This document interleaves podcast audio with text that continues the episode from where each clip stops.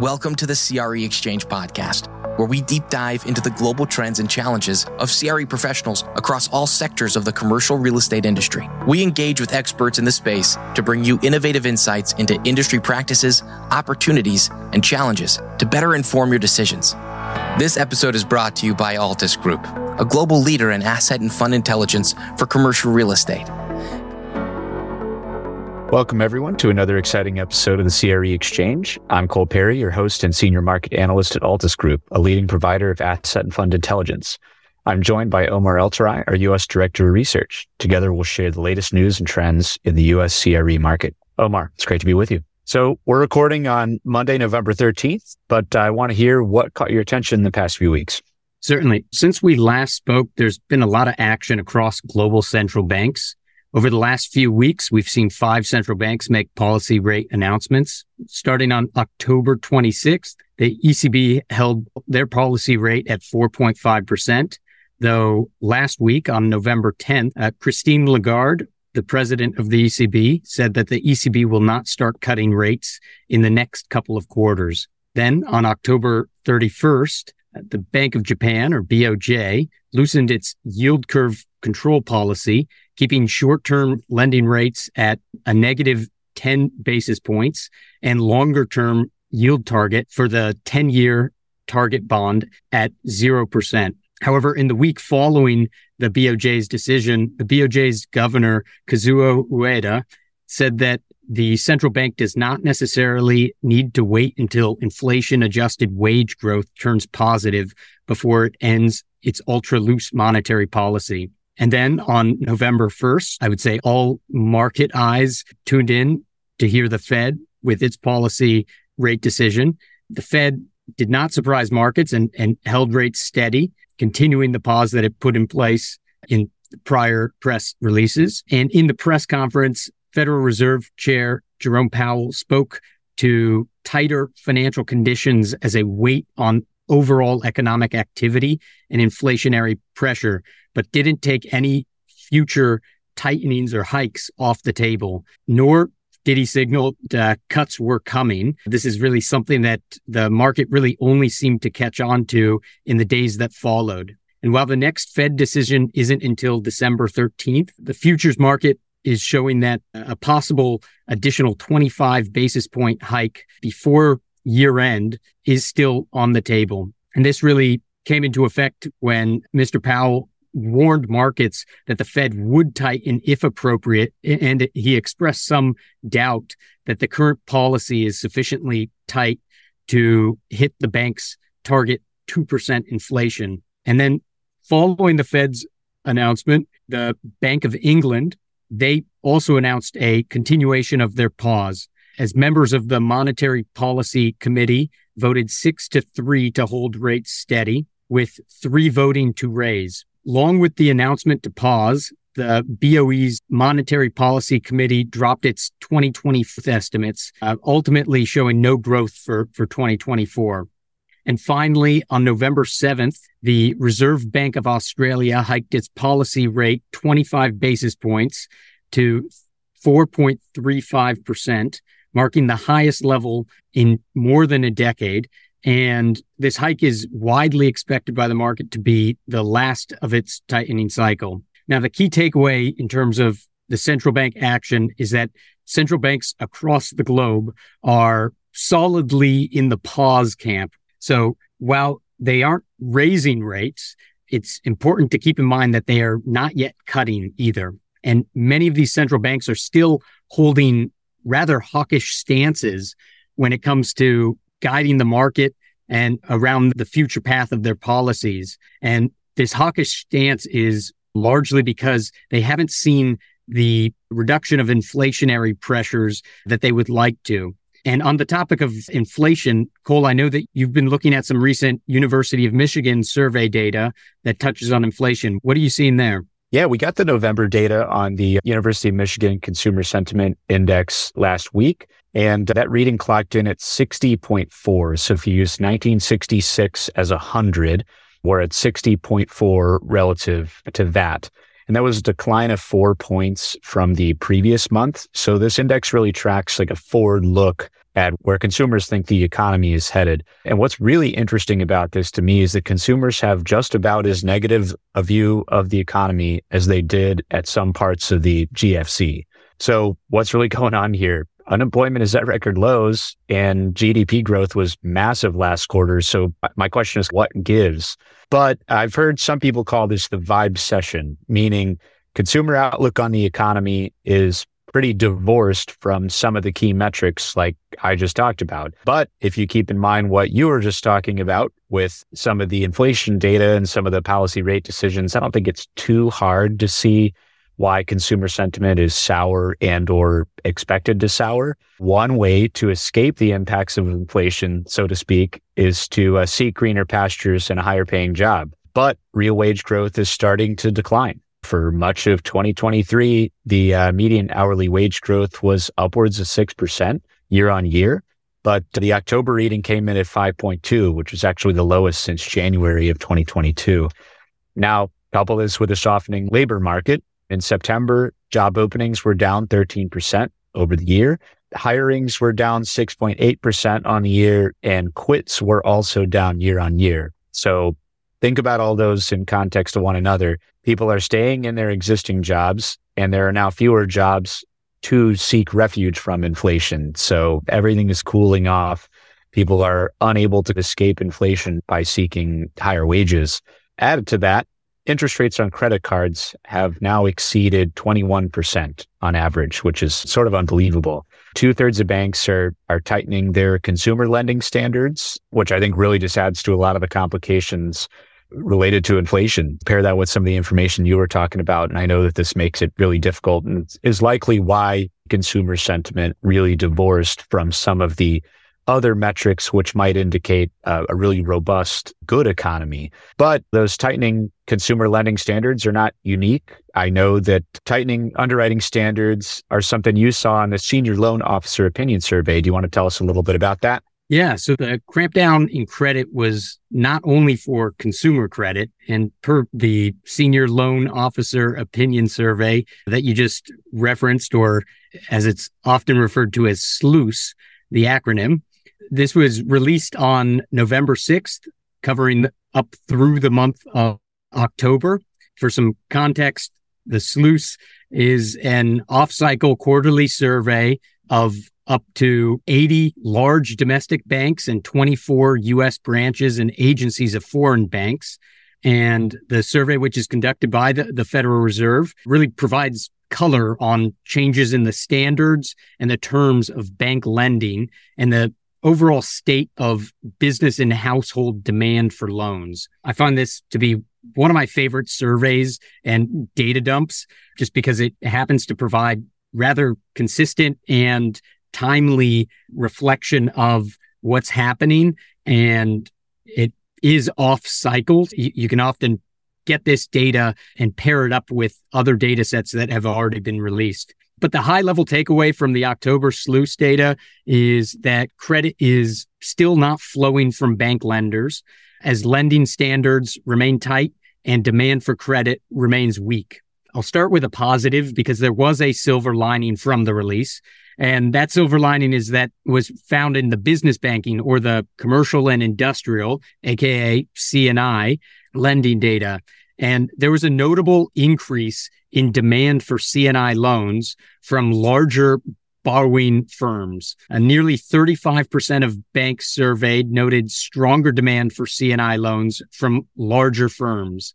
And by the larger firms, I'm not talking about the banks, I'm talking about the borrowers. Unfortunately, the same couldn't be said for smaller institutions which haven't been able to break out of the lower demand and tighter standards that they've experienced in prior quarters. Uh, nearly two thirds of banks tightened their underwriting standards for CNI loans through October. And this is down from the 75% that reported tighter standards uh, in the prior quarter. Hopping over to commercial real estate, more than 82% of banks, or a net 65%, reported tightening standards for construction development, multifamily, and other commercial real estate. That's pretty much all the categories of commercial real estate that the survey explores. And while a quarter reported stronger demand for commercial real estate loans, this is very much in line with the prior quarter's data as well. And while the number of respondent institutions reporting tightening and declining demand were slightly moderating compared to the prior quarter. The degree to which the banks are tightening and the degree to which demand has really fallen off is really only comparable to periods and the quarters that were following the or surrounding the pandemic, really. And I would say to counteract the silver lining, the current phase has actually lasted longer than the pandemic periods. Moving out of commercial real estate and hopping into residential loans, overall demand for residential loans fell significantly quarter over quarter, with only about a quarter of banks noting stronger demand for either government backed or GSE eligible loans. Now, this is down from a third three months ago and demand for subprime mortgages fell even more dramatically. Fewer than 15% of all the banks that were reporting noted stronger demand for subprime mortgages. And this is down from 46% in the prior quarter.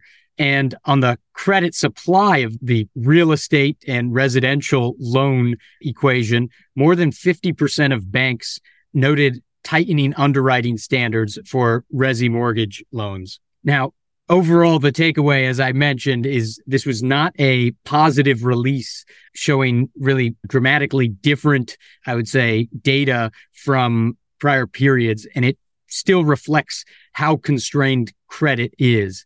So if that's what we're seeing in the lending space, I know you were looking at some construction data that recently came out. What'd you see there? Yeah, to just echo some of the stuff that you said, it's an incredibly difficult environment for financing development. And so I think you're starting to see that in some of this construction data. So what I was looking at this week was we had the September release for private construction spending. September showed spending at about 8%, up 8% year on year overall. And that was split between up 13% for public and up 6.5% for private.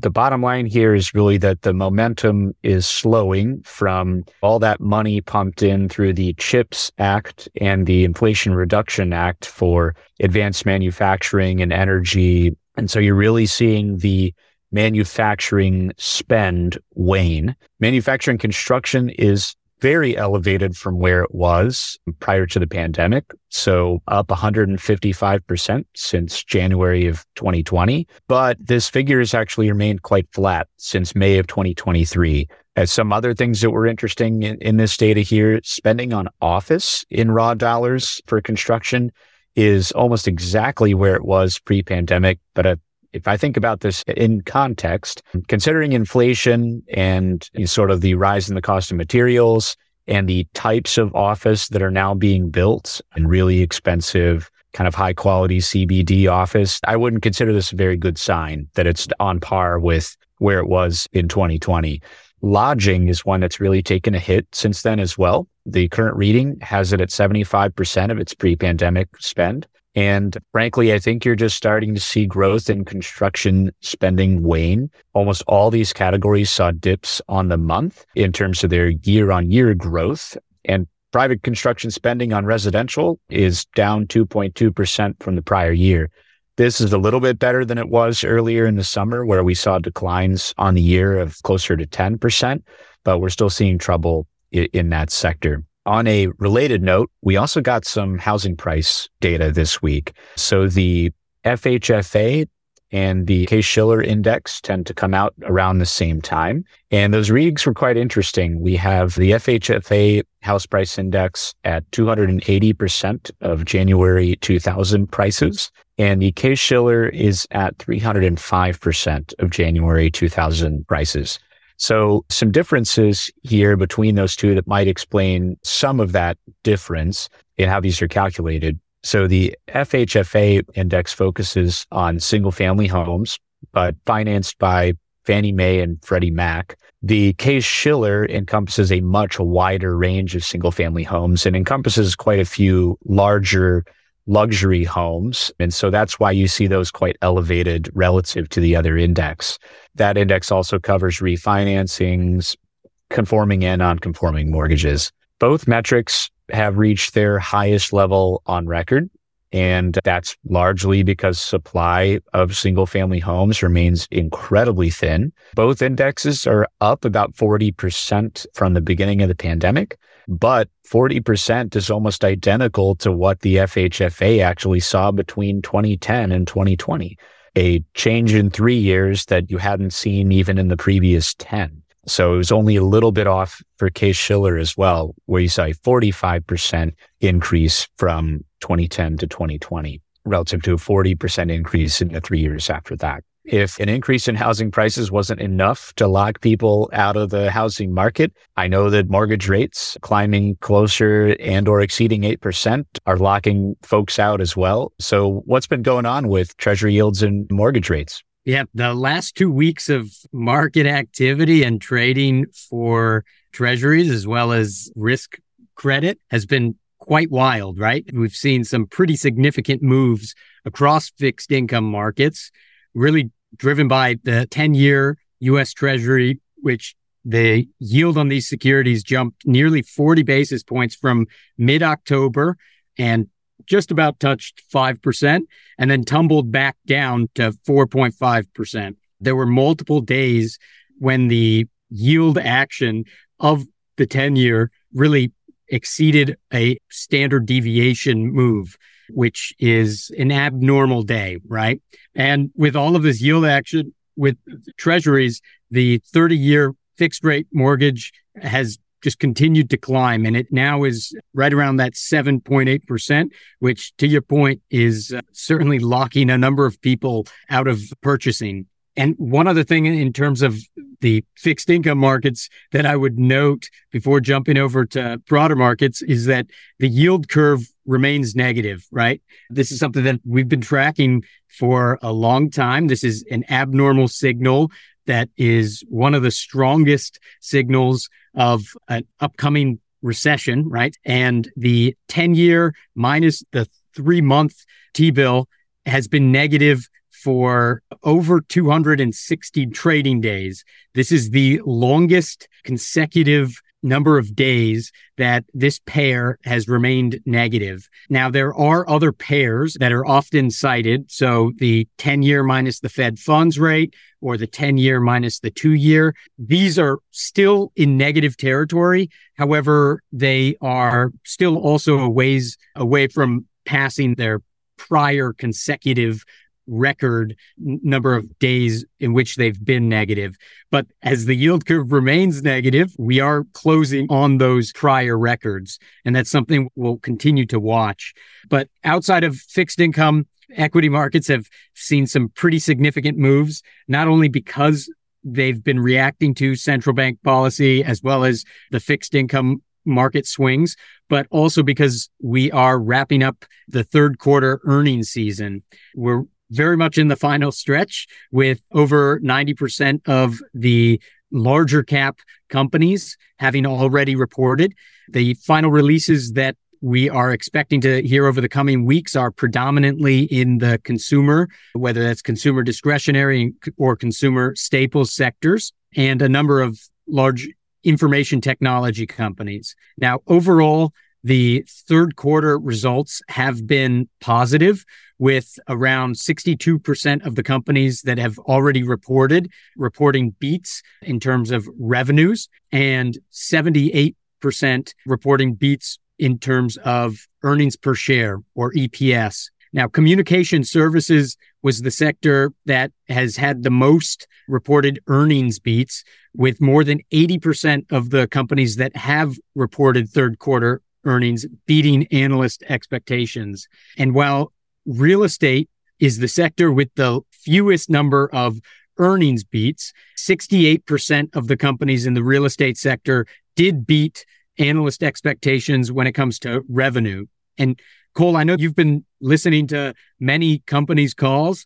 Are there any that you've tuned into recently that you're willing to share? Yeah, the last kind of bit of earnings calls before you get into those retailers are some of the REITs. And so we had a few prior to this recording that we hadn't discussed yet. And so those are Simon Property Group and Macerich, which are two enclosed mall REITs, two of the remaining four, I should say. So Simon was overall a beat on earnings. They saw their domestic NOI increase by 4.2%. Occupancy for mall and outlet malls was at 95.2%, which is really incredible. This was up from their record, which was in 2022 of 94.5%. They signed almost a thousand leases totaling 4.3 million square feet. And just thinking about the types of properties that they have, that's another sort of incredible number. They continue to eye their development wing. They're looking at multifamily to augment some of their existing enclosed properties or to replace anchors. And that's something you and I actually talked about on one of the previous podcasts. But Simon said that they have a few retailers on their bankruptcy watch list, but actually far fewer than at any point in their recent history. So Simon's earnings really speak to the strength and resilience of the enclosed mall sector. Macerich was a little bit different. They were overall a miss on earnings, but they did have some impressive metrics that I wanted to call out. They're in the same boat as far as occupancy is concerned. They saw 93.4% during quarter three. That was actually up 130 basis points on the year. They signed uh, 766,000 square feet in leases, and that was up 10% from quarter three 2022. Um, so they actually have what they've considered unprecedented levels of leasing demand in the pipeline, more than 2 million square feet, which likely will show up either in quarter four or quarter one, 2024. Saw a similar increase in NOI, 4.8%, and some decent releasing spreads. So again, the difference between the in-place contracted rent and new leases, and that was at 10%. So they've outperformed on the fundamentals, but one thing the markets didn't like was that sales per square foot are declining. So they're seeing a little bit of weakness there despite some of the strong leasing pipeline. You get the tenants in there and their their sales are declining a little bit. So this might be sort of a canary in the coal mine for where uh, discretionary consumer spending is going. Just thinking about some of the types of tenants that Macerich is really exposed to both companies are very concerned about increasing operating expenses. That was something that was really notable from, from both of those. And I don't think unique to enclosed malls, though those are interesting in that they are climate controlled. Increasing energy expenses really hit those properties harder than they would for some others. I also took a look at Kite Realty Group. So they're also like Simon, based in Indianapolis. Um, they're a vertically integrated REIT. They own a variety of different types of properties, grocery anchored centers, and some mixed use developments. Overall, they missed on earnings, but they beat on revenue. And they showed similarly good occupancy figures in quarter three, 93.4%. That was down 180 basis points from the prior year but this was almost entirely due to Bed Bath and Beyond. This was something we noted from some of the other earnings when I talked about them on the last podcast. They had about a $1 million impact from Bed Bath and Beyond, but have already begun to backfill some of those spaces. So I'll be looking forward to hearing what they have to say during their quarter four earnings about uh, the contract or the releasing spreads for some of those Bed Bath and Beyond spaces. I'm sure they're going to be huge. But they did end up signing 214 leases representing 1.4 million square feet. So that just speaks to how large some of the spaces were that they actually filled. And they've seen more non traditional luxury retailers expressed interest in their centers. So ones that might traditionally be found in a shopping, enclosed shopping mall or an outlet mall. So ones that might actually be found at a Macerich or a Simon property, they're expressing interest in some of these inline shops at strip centers.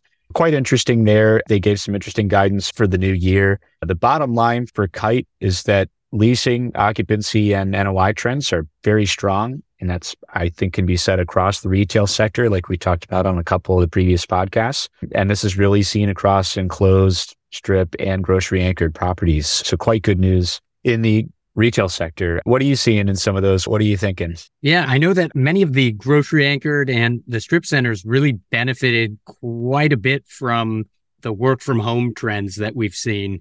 And even though I would say they're it might be a little bit of a zero sum game in terms of we've seen other property types, notably office, and then a lot of the retail that is dependent on office occupancy and, and people being at work in the surrounding economy. We've seen that take a significant hit. I know that these retail centers have really been thriving and the fact that they're attracting new tenants and new types of tenants. I think that is a vote of confidence, right, by these retailers for following where the money's being spent. You've looked at a lot of the work from home trends using some census data recently. And I know you got a piece coming out in the next week. Do you want to give a quick preview of that piece? Sure. Like you mentioned, that piece is going to be live by the time the podcast is up. I did some research into the American Community Survey one year estimates. They came out in September.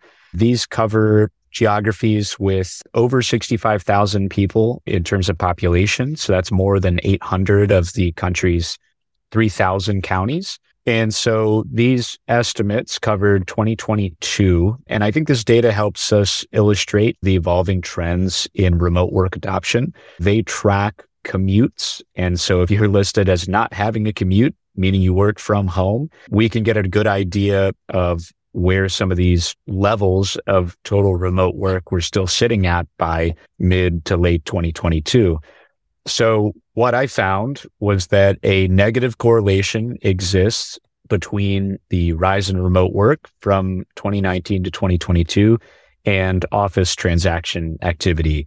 If you use this as a proxy for confidence in the office market, the percentage of people staying home versus going to the office, what you really find is at a base level, remote work, as it becomes more popular, office market confidence declines. And so you really saw this be the case for I would say technology industry heavy markets. And so some of the largest increases in remote work were coupled with the uh, largest decreases in office transaction activity in San Francisco, Seattle, Austin, Portland, and Washington, DC, which is interesting because it's both heavily exposed to the technology sector. Northern Virginia is a real hotspot for a lot of technology companies, but also the federal government still has a lagging return to office policy. And so you really have seen transactions drop off in some of these markets. So I continue to pour over this data. I will note too that we'll expand. This is just the first of many potential insights regarding this topic. This is fresh data from the census. We will get the five year estimates, which should go down to the tract level